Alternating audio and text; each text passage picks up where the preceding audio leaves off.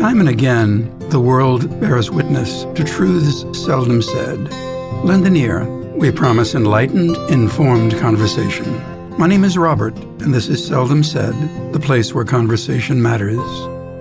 Very special guest, a woman of many talents, Ms. Nurit Jugend, who is a composer, a player, a musician, an artifacts collector, and now a documentarian of a marvelous film called They Played for Their Lives.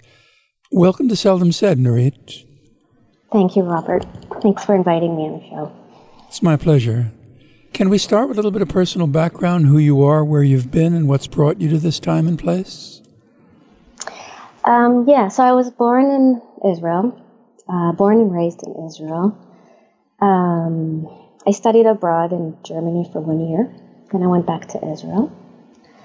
And um, I arrived for, um, for the doctorate program at Stanford for music composition. I graduated in 2004 and I uh, decided to stay in this area, started working at uh, continued studies at Stanford, and I love this area, so this is where um, we've decided to um, raise um, our family.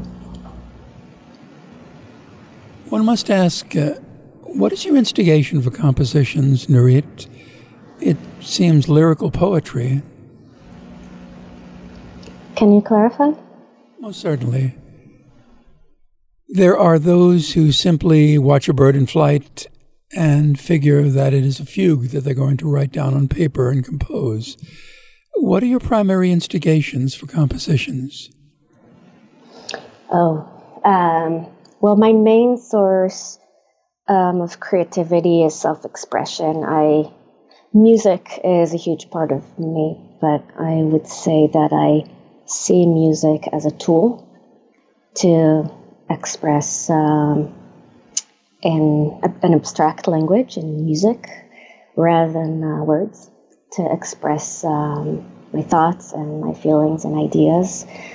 I normally have um, the inspiration or the urge to compose during difficult times. That's when I feel like I have something important to say and uh, something important that needs to come out.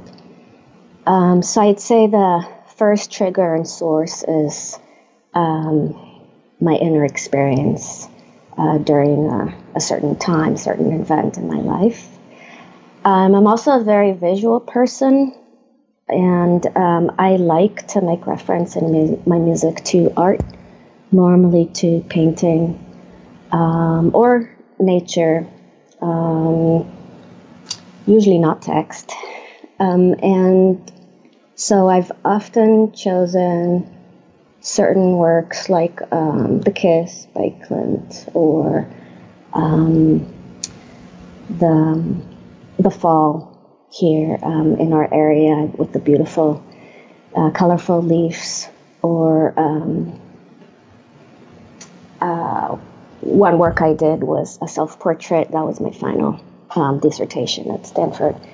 Was a self-portrait and it was a combination of a piano trio for cello, piano, clarinet, um, together with um, watercolor paintings that I worked on.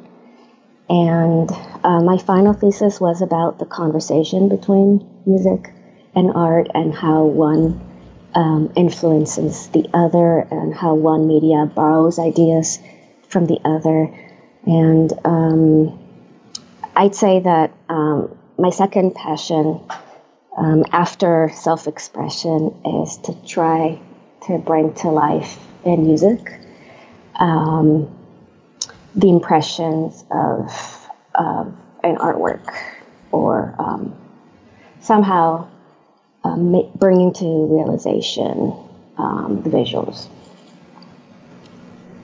There is a story told uh, historically uh, perhaps apocryphal, but allegedly when Captain Cook first reached Australia, he met Aborigines, obviously for the initial time. They banged two stones together and the tribe danced. With the advent of different types of music in the present day, do you have a firm definition yourself as a composer for what is music and what is essentially noise? um, that's a very controversial question. Um, I, you know, we, we all have our subjective and personal idea and feeling of what music is. Um, and I don't feel like I'm, I'm in a place to judge what what is and isn't music.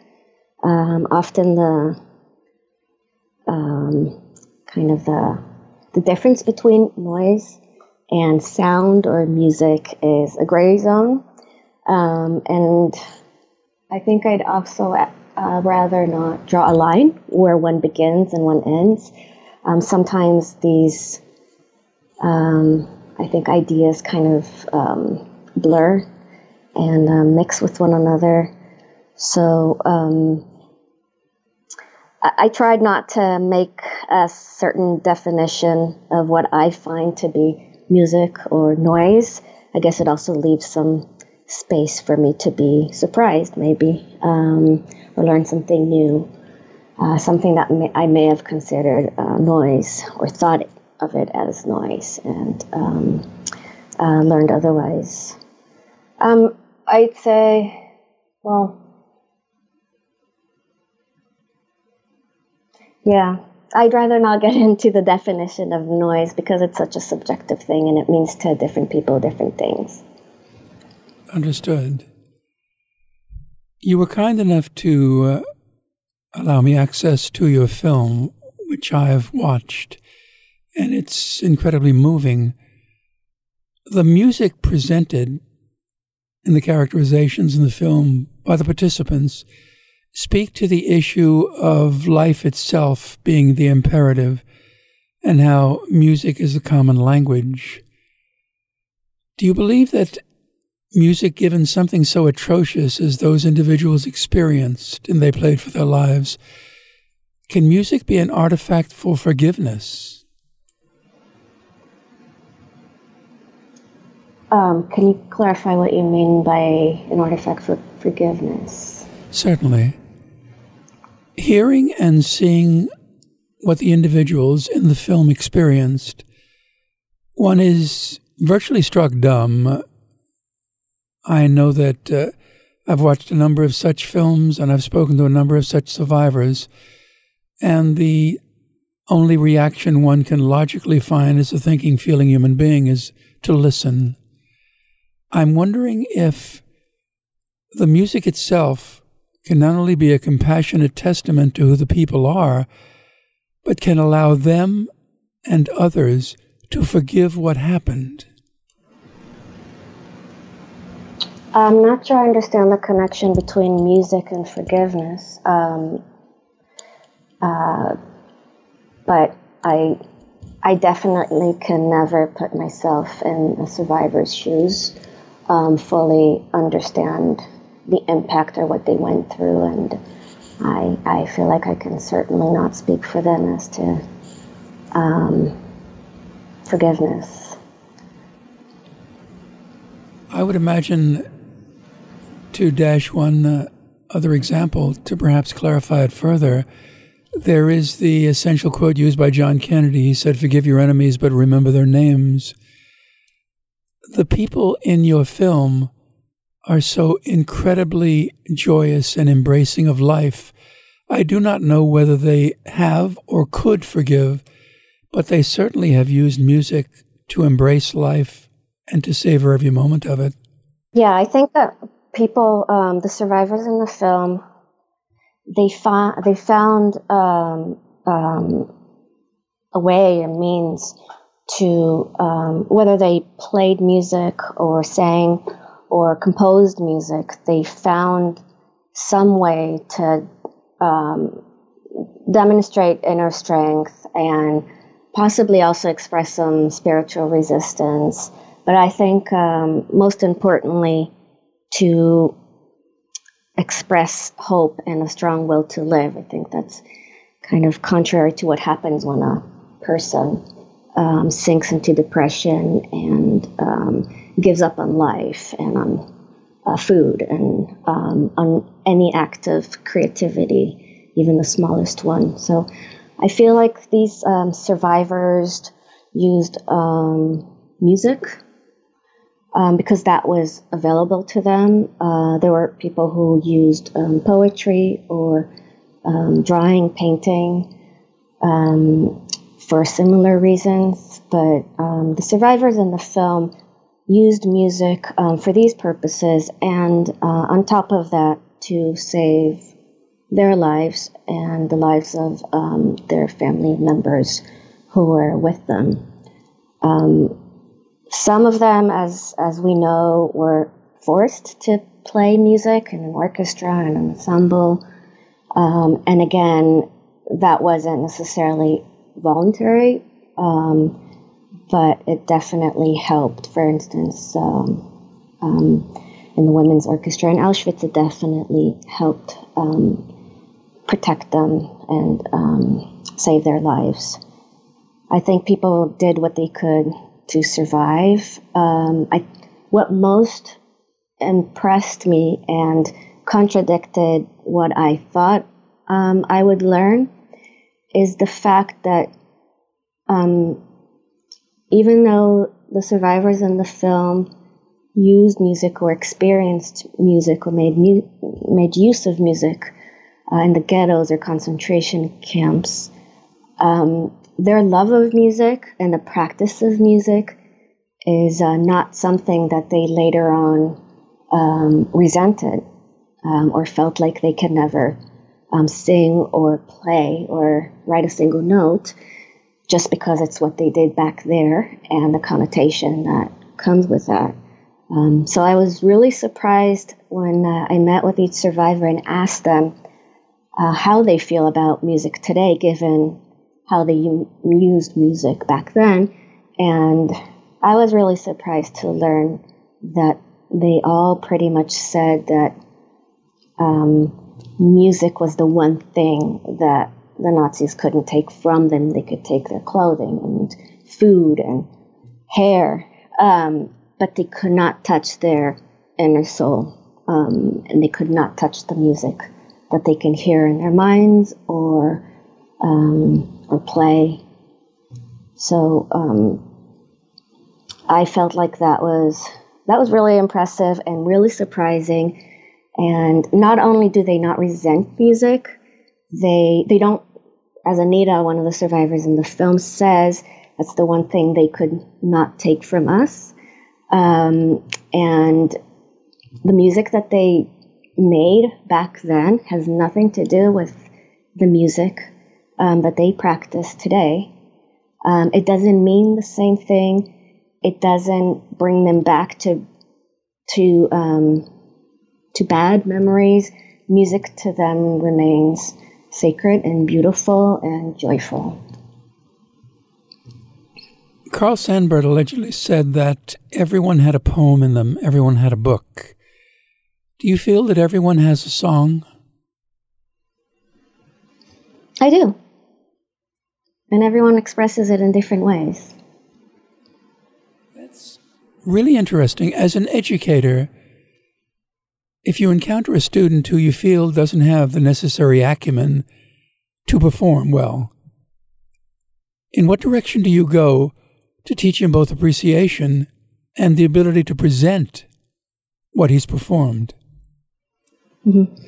Um, I believe that any person, all of us are born with uh, a certain level of potential. And I'm making reference now to music. Um, I think we're all born with some potential to develop this tiny or bigger muscle, if, if I could call it that. Um, for some people, the potential is greater, and the ability to develop that that um, that first seed is much greater, um, and perhaps they're the ones that can make it um, uh, further to maybe also developing a career in music. Um, and some of us are born with less of a potential, um, but still one that I, I always feel and have found that I um, could um, develop and bring to um, a certain level of, uh, of, of, satisfaction, I think.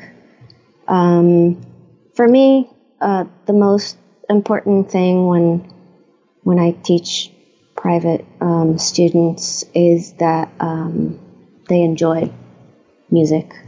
Um, I I think that if you come from a place where you love music uh, and you enjoy it, then they it's something that they will keep at and um, continue. I uh, put, put less emphasis on practice, the number of hours they practice. Uh, I myself, as a child, um, playing the violin, I did not like to practice, and I basically practiced um, every week in my teacher's class, during class with my teacher. Um, obviously, I don't encourage that, and I don't share that part. Um, but to me, it's not really about the number of hours that they practice um, or whether they enter competition or um, anything like that. I, I, at least to me, what proved to, to drive me all the way to where I am today was this very strong feeling that this is who I am, this is what I want to do, um, this is what I can do. Um, and it doesn't reflect the amount of practice um, or ambition that I had um, to succeed growing up. Do you feel then that if one were to listen to your compositions, the listener would eventually grow to some degree to know you? Oh. Um,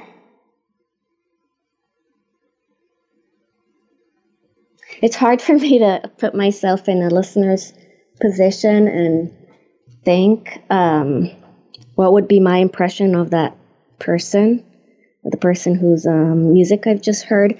I can tell you that in general, um, my music can, is considered um, pretty, I wouldn't say rough, but um, harsh. Um, I remember attending a, a performance in Luxembourg in contemporary music festival. And I was there in the crowd. Um, I performed a, um, or the players performed a duet for piano and uh, violin. And uh, at the end of the performance, I, I went on stage and shook their hands and everything. And at the end of the performance, one of the um, one of the people in the audience came up to me and said, "You know, I really expected you to be uh, a man because your music is so manly and so aggressive and so upfront. Um, so it was interesting to hear, um, especially when people see me and they say, "Well, you look so small and delicate." Uh, it's hard to believe that those sounds are coming out of your mind and your body. Um, but again, my music expresses um, uh, my experience and growing up in Israel um, and uh, um, the day-to-day life there, the, the uh, reality in Israel um, contributed a lot to um, to my expression, um, and that's why often my music can um, combine moments of beauty uh, interrupted by uh, dramatic events uh, very surprising and dramatic events, which I think is how I could summarize maybe uh, growing up in Israel. Um, sudden uh, moments that completely churn your day upside down. So often my music is um, interrupted by sounds of, you know, of crushing sounds. Um, I don't know how much people would actually figure out anything about me. Um, it is important for me to put my my ideas and feelings and thoughts into music, um, translate them into musical notes, communicate them to another player where they can pick it up anywhere in the world without even meeting me. And just looking at the notes, all the detailed instructions, uh, and bring it to life um, I do see my music at least as as kind of a puppet on strings, where it's there, it it has a body and a soul, but it needs um, the player to pull the strings and bring it to life. Um, I try to communicate through my music notation as much as I can about um, what I would want the music to sound like and how and what I would want the player to bring out of the music. Um, there's always a certain level of you know difference. Um, it's obvious. It's every person will also every player. Some will be more loyal, authentic to the to the composer, to the composition. Some less. Some will take more level of freedom, and of course they add their um, their own interpretation and they bring something from themselves and their own self-expression. And for me, also that's the beauty of of this type of art. Um, to see what people make of my music, and sometimes it's completely different um, than what I've intended. Uh, the character can be different. The tempo, for instance, the pace can be much slower or much faster. Um, and these these little elements in music uh, make a difference in the overall expression. But I enjoy the different interpretations, even if they're not necessarily the ones that I hear in my head. And then there's the audience, there's the listener, the you know the receiver of this this process, the third, I would say, um, part of this process of writing a composition, and they have their own, they bring their own self and experience and perspective and background um, and cultural and uh, context, and they hear and um, they just understand the music differently. They have different interpretations of what they're hearing. Um, and what's beautiful about art in general, I think, is that it's it's kind of, especially with music, it's abstract, and anyone can take it anywhere and it can um, kind of provide people with different experiences and um, that's something that's you know that's a third party already in this process and uh, it's hard to say what what they would make of me the composer when you educate and teach the art of composition do you present it as for instance hemingway might uh, that in creating there has to be a beginning, a middle, and an end? Or do you enrich the student by simply saying, improvise, let it be, let it come, let's see where it ends? Um, improvisation is a really healthy and important part of composition. Um, it's one way of coming up with new ideas. Um, it's not my way. I I was very, always as a child, um, very reserved, um, very stiff, I would say, in my um, uh, expression. And um, even when I went to, even in high school, when I went to um, a music uh, department, uh, they, we, we did have improvisation classes. I never took part of it. I never reached the point where I was comfortable to just let go and let my unconsciousness come out through music. I was too um, shy and maybe too afraid of what would come out. Uh, I was not able to set myself free and let go and just be flexible that way. Um, I do encourage my students and even my piano students. Um, I had one this just this week. He was he's seven, and between our the pieces we were working on, he started to just doodle on the piano, and that's when I stopped and said, "Let's hear more of that." Um, and I recorded that on my phone, and just him basically doodling and playing around. To me, that's improvisation. It's um, it's him letting out ideas that he doesn't even stop to think about or plan. Um, it just comes out naturally and very intuitively.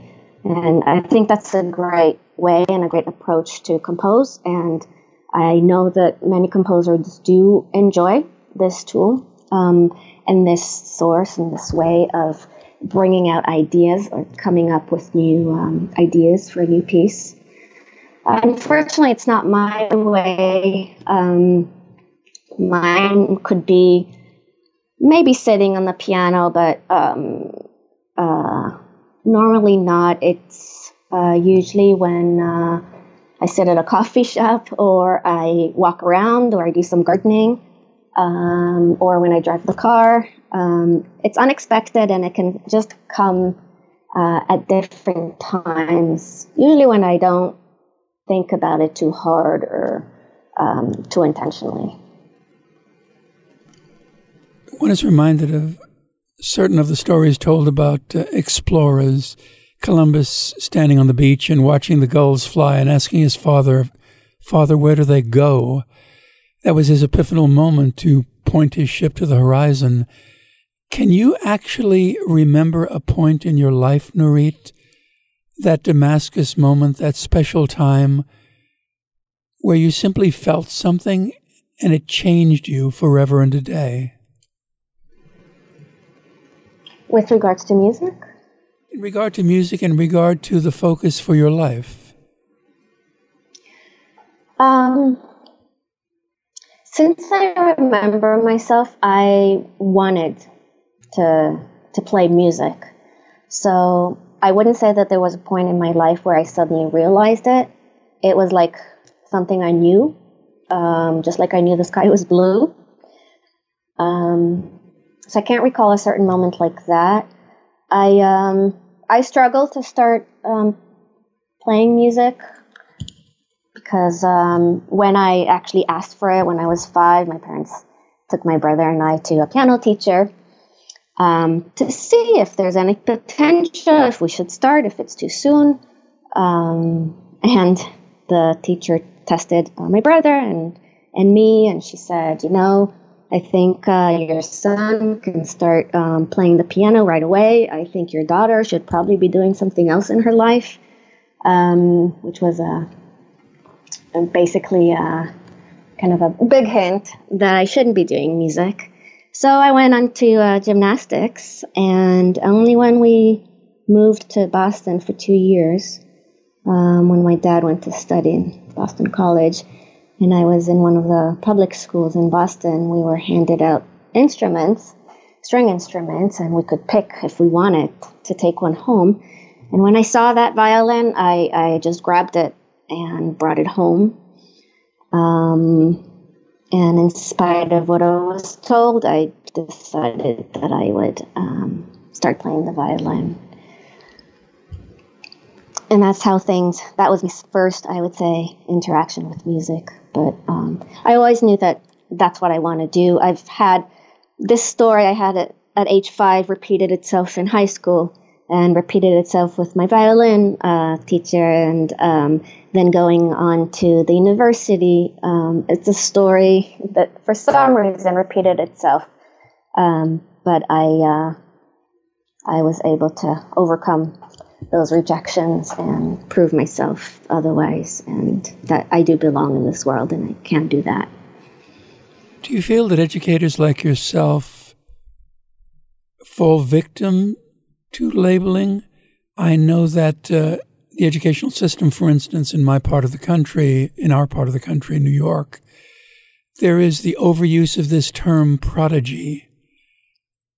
There are obviously innate talents that students have but when you deal with a student, do you feel that term is overdone? I do stay away from um, terms like that. I I don't necessarily understand what that means. Um, I don't think that's something that's. I don't feel like that label is has any importance. I I feel like you can succeed succeed. You can make it far um, with music, I've seen people with a lot of potential not make it for personal, emotional reasons, psychological reasons. I've seen people with much less potential, and I would say, you know, a born talent that, given their persistency and just their uh, huge amount of investment uh, and practice, were able to make it much more um, far in their career with music, uh, and and um, uh, just make a living also out of it. So I really uh, stay away from those terms, also such as perfect pitch. Often people come and say, "Oh, I have perfect pitch," and um, I think people use it as you know this pride. I have something special. Uh, it is a unique um, skill. It's a born skill, um, and some people can have perfect pitch and not necessarily talent for music. Um, and some people have great talent for music and they don't have perfect pitch. Perfect pitch is something that um, musicians with a lot of work can develop, and also to certain extents. There are many levels of what we call perfect pitch. Um, it can be a plus, it can also be a minus. But there is this, I think, misunderstanding of perfect pitch is not something, uh, you know, it's I, not what I think most people think. I am a prodigy, I have perfect pitch. So I stay, I stay, I like to stay away from uh, um, such labels. Understood. Many English teachers will take the position that if you're going to write, you should write every day, four hours, write. Whether you feel compelled or impressed or inspired or not, write. When you compose, do you set aside parts of the day, or do you simply, the Bob Dylan story, walk around with a pad on your person, and when the idea hits you, you put it down to paper? Yeah, so like I said, I because the music usually comes um, from from an experience or a feeling or a thought, I I don't always know when to expect it. I don't always predict it. Uh, I can't force it. Um, I can't sit down and say I'll I'll um, I'll compose now for four hours and come up with uh, five measures. It just for me it doesn't work that way. Um, during my studies, when we practice writing in the style of Bach, writing in the style of Debussy, using uh, Schoenberg's 12 tone system, learning how to manipulate music with um, different uh, compositional um, uh, technical elements. Those were more of an exercise approach, those were more mental. And that I could definitely um, decide to sit down and and do. Um, I've tried when it came to my own music and my own self expression. I have tried to force it, meaning to sit down and say, now I have to, to come up with an idea. Um, but I've found that to be so much more frustrating because it um, it it wouldn't necessarily come that way, and I would just sit there and stare at the page. I'd rather uh, usually, when I'm ready to write a new piece, when I have the urge, I know that something's cooking, and I know when that when it's ready, it's suddenly going to appear. Um, I could actively start feeling and thinking about it in abstract ways, um, but it will slowly unfold in ways that I and times that I don't expect. Um, and with enough experience until today um, I've learned that that's the process, and it's it's kind of scary and can be frustrating because I feel like I don't have control. I can't I can't compose um, by order, um, and it's unpredictable and it's it's not consistent and it's unknown. But with the experience I have um, until today, I also know that it's there, um, and it will come out if I'm really looking for it, if I really have the urge. So, kind of need to be patient with uncertainty and let it come out. Would you then, Nurit, find it uh, discomforting to contractualize a composition? The individuals in your film, uh, an opera is written, to simply sit and say, all right, I must have so many bars by next week. The show must go on. Do you avoid that? Um, I don't think I've ever been in a position where I had a, well, I had deadlines, but where I had to write 10 or 20 bars. Um, when it comes to my, my music, my free writing, um, with exercises, yes, of course, during my studies. Um, but with my own music, um, no, Why do you feel music is, along with the other arts, one of the first traits or provisos in school budgets to be diminished or removed. I know that is the case here in the New York metropolitan area. Sports are there, social sciences are there, the sciences themselves, physical sciences certainly, but music is always diminished and discussed last. How would you sell music to a school board that is counting their funding? Yeah, I've thought of this. Um, it's it's definitely um, a very challenging aspect of the educational system. I know that I've enjoyed um, the fact that music was so important. Um, back when I lived in Boston, when I was in second and third grade, um, the instruments that were given and handed out to students um, allowed me to pick up the violin for the first time in my life and make that connection with music. Um, I am glad to see uh, my kids um, in their school. My son is now in fifth grade, but third grade they were they all had to pick an instrument, and um, one year it was cello, another year was clarinet, but they all had to pick an instrument and either go to the string orchestra or the band.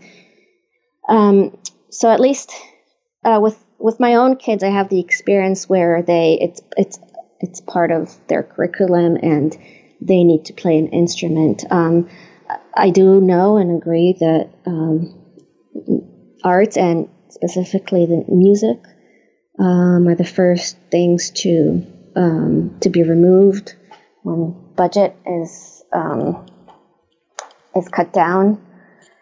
Um, I think the reason is because from all the arts, it's it's the only abstract one. You can't you can't see it, uh, you can't smell it, you can't feel it with your hands. Um, it doesn't exist in in um, in time, but it doesn't. You can't touch it and you can't see it. In art, at least, if you go to a museum and you see a line, or you see a toilet, or you see a, a, a big circle, black circle, then you you might not understand what the artist wanted to say and what the piece is about. But you can say, I see a white canvas, I can see a circle, I can see a black circle.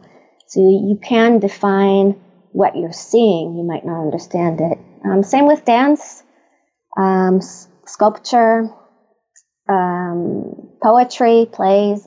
Obviously, you you hear the words and you might not understand every single word. All of these arts are means that uh, medias that you can uh, see or touch and assign to it some some description.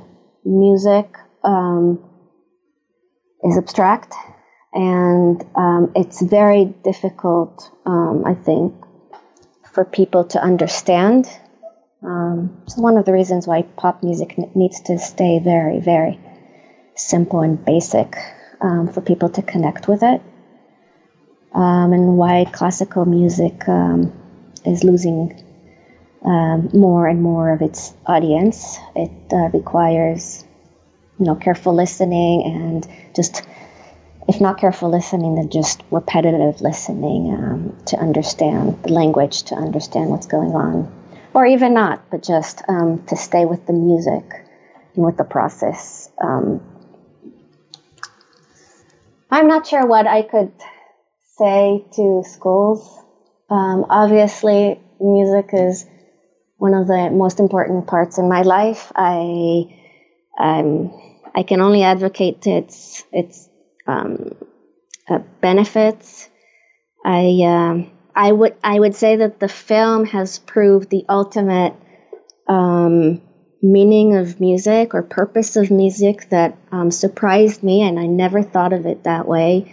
I always thought that music is you know for pleasure or for personal expression or for protest or um, for different reasons that different composers decided or chose to make music. I never thought that music can actually save lives. That was a huge surprise for me. You know, it's the arts. Uh, most people, most of us, listen to music or play music um, for pleasure. And most of us feel like that's the purpose of the arts and music uh, to provide us pleasure. Um, but the idea that music can save a life, um, I don't know how to share that with a, a board of directors in schools, but um, uh, I could possibly bring my film and and talk about through the film talk about the importance of music. Speaking of your film, as you discuss the value of music, I'm reminded of the scene with Alice, 106 years old and playing piano. There are many who argue that students who are advocates of an art need to learn when they're young. Can you find that 90 year old who wants to play cello and honestly feel that you could teach him or her the basics so that music will come out of that inanimate object? Definitely. Obviously, there's there's um, uh, a better uh, window of opportunity to develop this part of the brain, and that belongs more in childhood. Um, but it's never too late to start um, learning about music or um, learning how to play an instrument or even compose. Um, of course, the age and the background, um, you know, they there are aspects that can um, that do affect the process or or the potential or how far one can get. Um, but teaching, for instance, courses at Stanford, I had a 92 year old man that came to class and wanted to learn more about how to listen and enjoy classical music. I have people who uh, email me about piano lessons or composition, and they say, Well, you know, I'm 45. Is this too late? I'm 65. This week I have someone uh, that's 75. I really want to start playing the piano. Is it too late? And I say, Of course not. Um, my, my I guess my best example is my dad, who picked up the clarinet at age 70. And he's now 76, and he joined an ensemble and they tour in Europe. Um, in um, clarinet ensemble um, uh, festivals, and he practices two hours a day. And he's never he never played an instrument or music in his life until the age of 70 so I, I think it's possible at any age. Of course, there are some challenges that come with age and um, a person's background. My father was a musician, but during the Depression, he was forced to give up his music to find the job and support his family. I was once asked what he would like for his birthday. I was not sure. I investigated. He would have liked a violin. He had played violin, he had to sell it for a meal. I had not ever heard him play violin. It was 40 years since he picked it up. But he played Red Sails in the Sunset, and I remember being stunned. I did not understand that. I'd never heard him play. Do you feel then, in discussing our common parentage, your dad, there's something innate in the genes? Um, with regards to what? With regard to a person who can simply play. A child can play. A child can be told to go out into the yard and make it up, and he will. Do you believe that there is something that could be considered innate and natural in certain people that attunes them to be able to play? Are you asking if it's hereditary or? Indeed, yes. Although it should be the palliative for everyone, are there those who simply can? And as an educator, you would have difficulty incurring that. Teaching the technique, yes, but then there's something that one doesn't put their finger on. Um, yeah, so as I mentioned, people come with different or are born with different potential, and you could summarize it as talent, maybe. Um, I, I, like to call it more potential. Um, and also, people express themselves in different ways, and for some, it's through sports, and for some, it's with words, and for some, it's engineering. Um, it's all ways to express, I think, um, who you are, what you, what um, what your built is like. Um, I I think that we can any person who chooses and decides to get into music can, but it's not necessarily a natural um, pick for everyone, uh, and, and it doesn't have to be. I'm not sure if I'm answering the question. Indeed, you are, but a good question, hopefully, is a bit like a blanket. You can pull it up, pull it down, and it doesn't really cover everything, but it gets one thinking and starting. I appreciate that. Now, it's time perhaps to talk in detail about the film because it is a marvelous piece. What was your first exposure to the Auschwitz orchestra story? Um, well, the film didn't actually start as a film. Um, it started as a series of lectures that I called musical. Um, um, was it? Musical diaries from the ghetto. And um, basically, I had a few classes where I talked about the music that came out of the ghettos or the people who played. Um, and I would talk about several survivors that I just, after doing a lot of research, I learned about. Um, I think, I don't remember through which of the survivor stories I learned about the women's orchestra in Auschwitz, but definitely when I started making the film um, and came in contact with Anita, who was um, the single cello, cello player in the women's orchestra when she was 14. Um, and her story was about how the orchestra saved her life.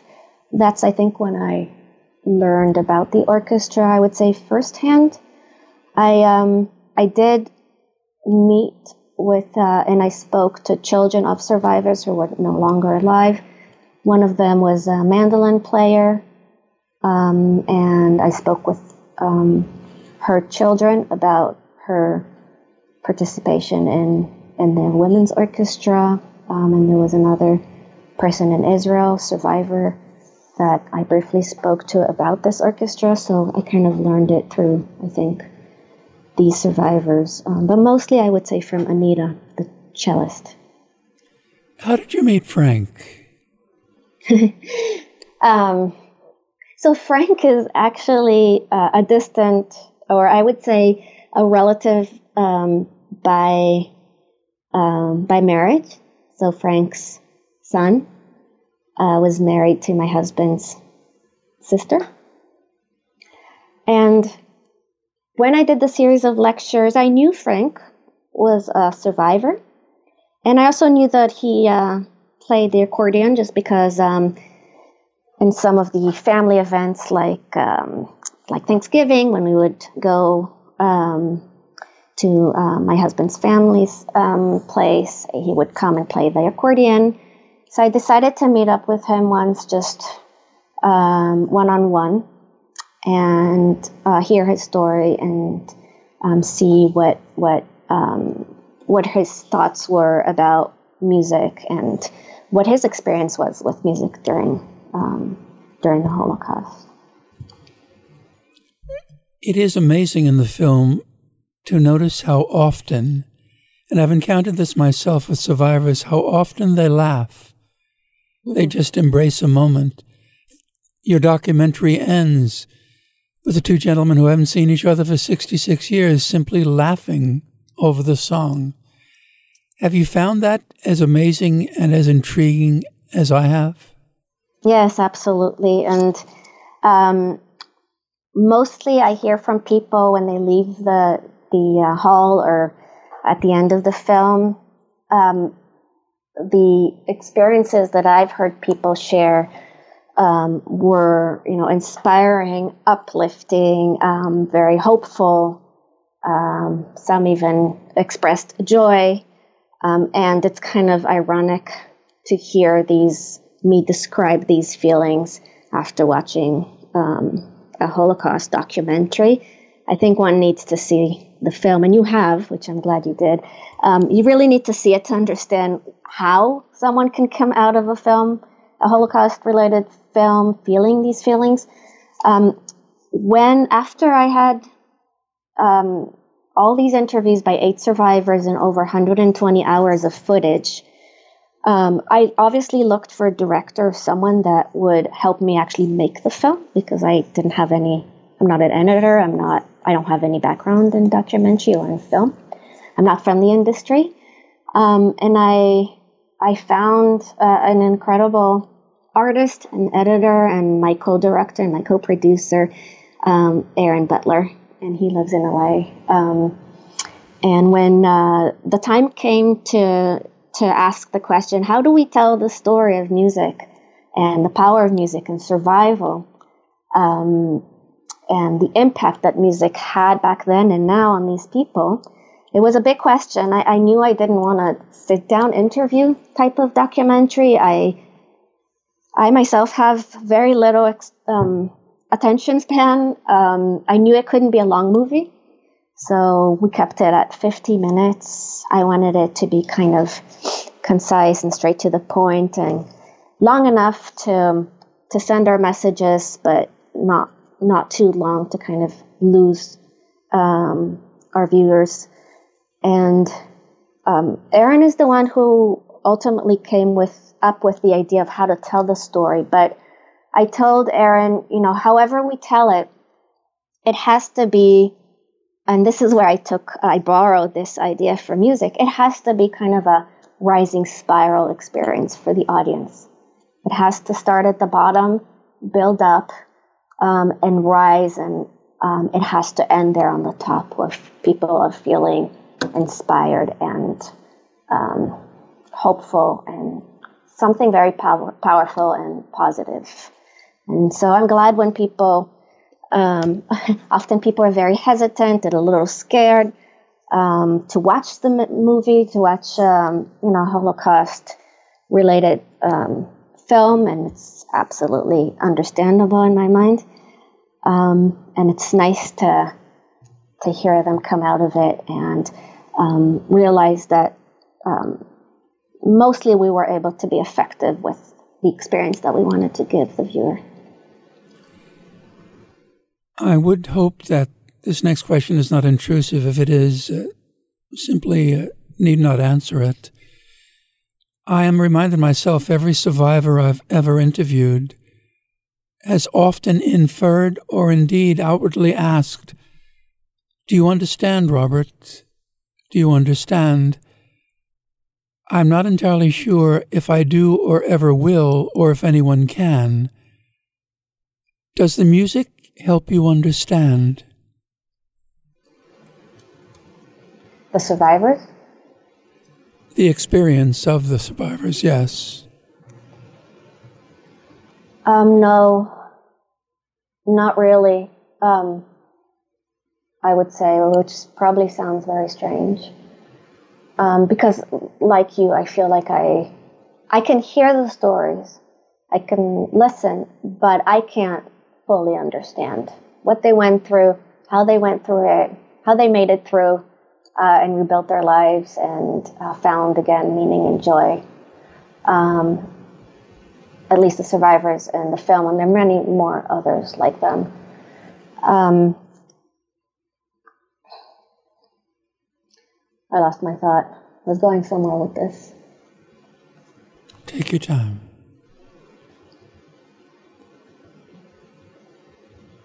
Ah, um, when I was as a composer, I was curious about the kind of music that um, arose in the ghettos that was composed and written, songs that were written um, under these circumstances in these horrific situations.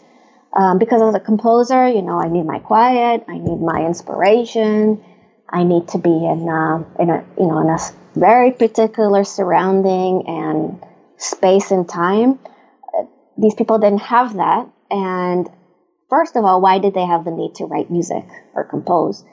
Um, and how did they do that?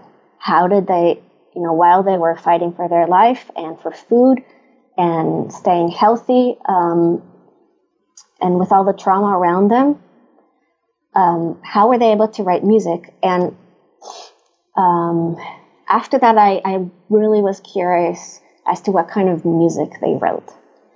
And I was amazed to hear some of the music, which was just simply beautiful. It expressed beauty. Um, it's very pleasant and beautiful to the ear. You can imagine Chopin writing something like that. And uh, that really struck me. How does something so beautiful come from such an ugly place? Um, which made me realize that I, I cannot understand fully.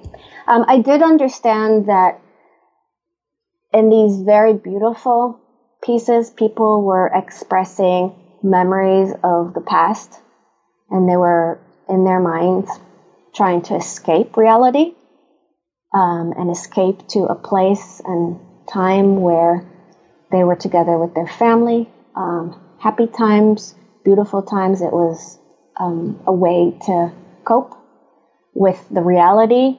Um, again, music is something that no one could touch. It's something they could internally fantasize and come up with. Um, I think they wanted to escape reality and reach out to the beauty that they still remember and hope um, one day to have again. Um, it's the only way I can uh, explain uh, some of the beautiful music that um, came out of these places.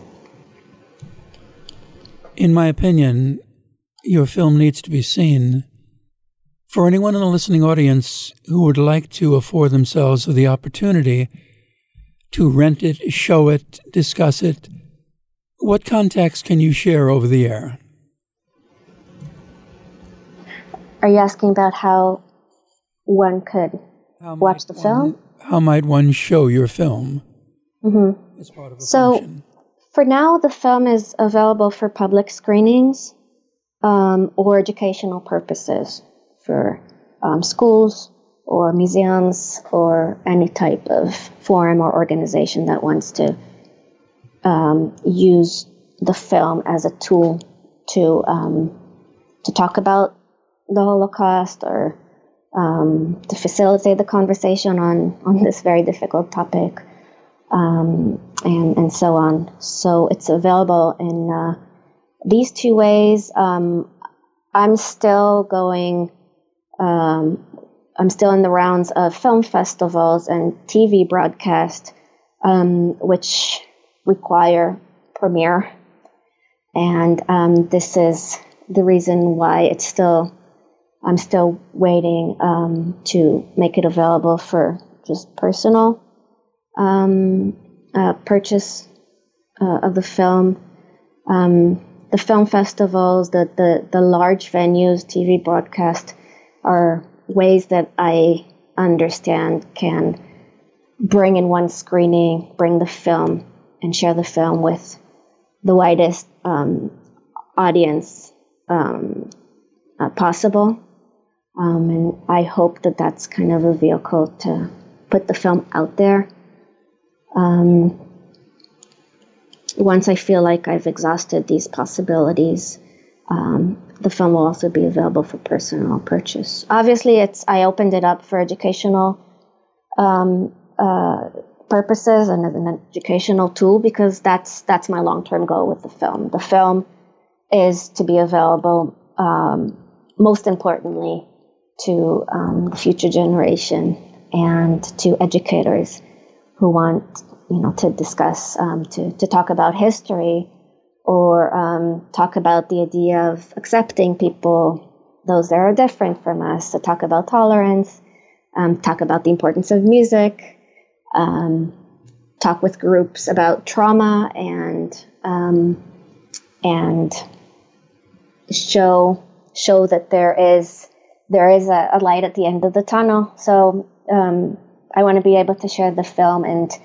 um, help in any way I can different um, different groups depending on, on their interest. Um, and, and then, of course, to any person, any individual who has been or will be in a dark place, and unfortunately, life presents that those um, times to all of us. I hope that the film can um, can inspire and, um, people who are in a dark place, um, who have experienced um, uh, trauma, who are a survivor of one thing or another, um, just to show them that there can be hope and there can be um, uh, you you can one can find um, meaning and to life. I this is one of the triggers for me making the film was a dark place. Um, the film was a way for me to it was a kind of a self therapy, and I would say that through the making of the film, um, it definitely helped me um, at difficult times when I started it, and also later on when I had to face other events in my life. It um, looking at people who went through hell and the most horrific thing I, I can imagine, um, and were able to survive in body and and in spirit, um, and rebuilt a life. I, I couldn't come up with a, a more extreme example of how it is possible to um, if you keep going and you keep looking for that light and with the help of other people you can come out from the other side and um, that's why i sought out i think this extreme example of, of group of people um, and it gave me perspective also on my life and certain events that i had to deal with it, came, it gave me a certain perspective about what's important and what's really devastating or not as devastating. And I hope that um, the film can um, help other people too. Unfortunately, uh, our time is up. I would love to uh, be able to share your voice with a listening audience on a future occasion. Uh, you do bring the light. I'm going to be signing off. Uh, I'd appreciate it, uh, Nurit, if you would not mind to stay online. After uh, I sign off, we would like to speak to you about the issue of the film. This has been Seldom Said. My name is Robert. Be with us next time.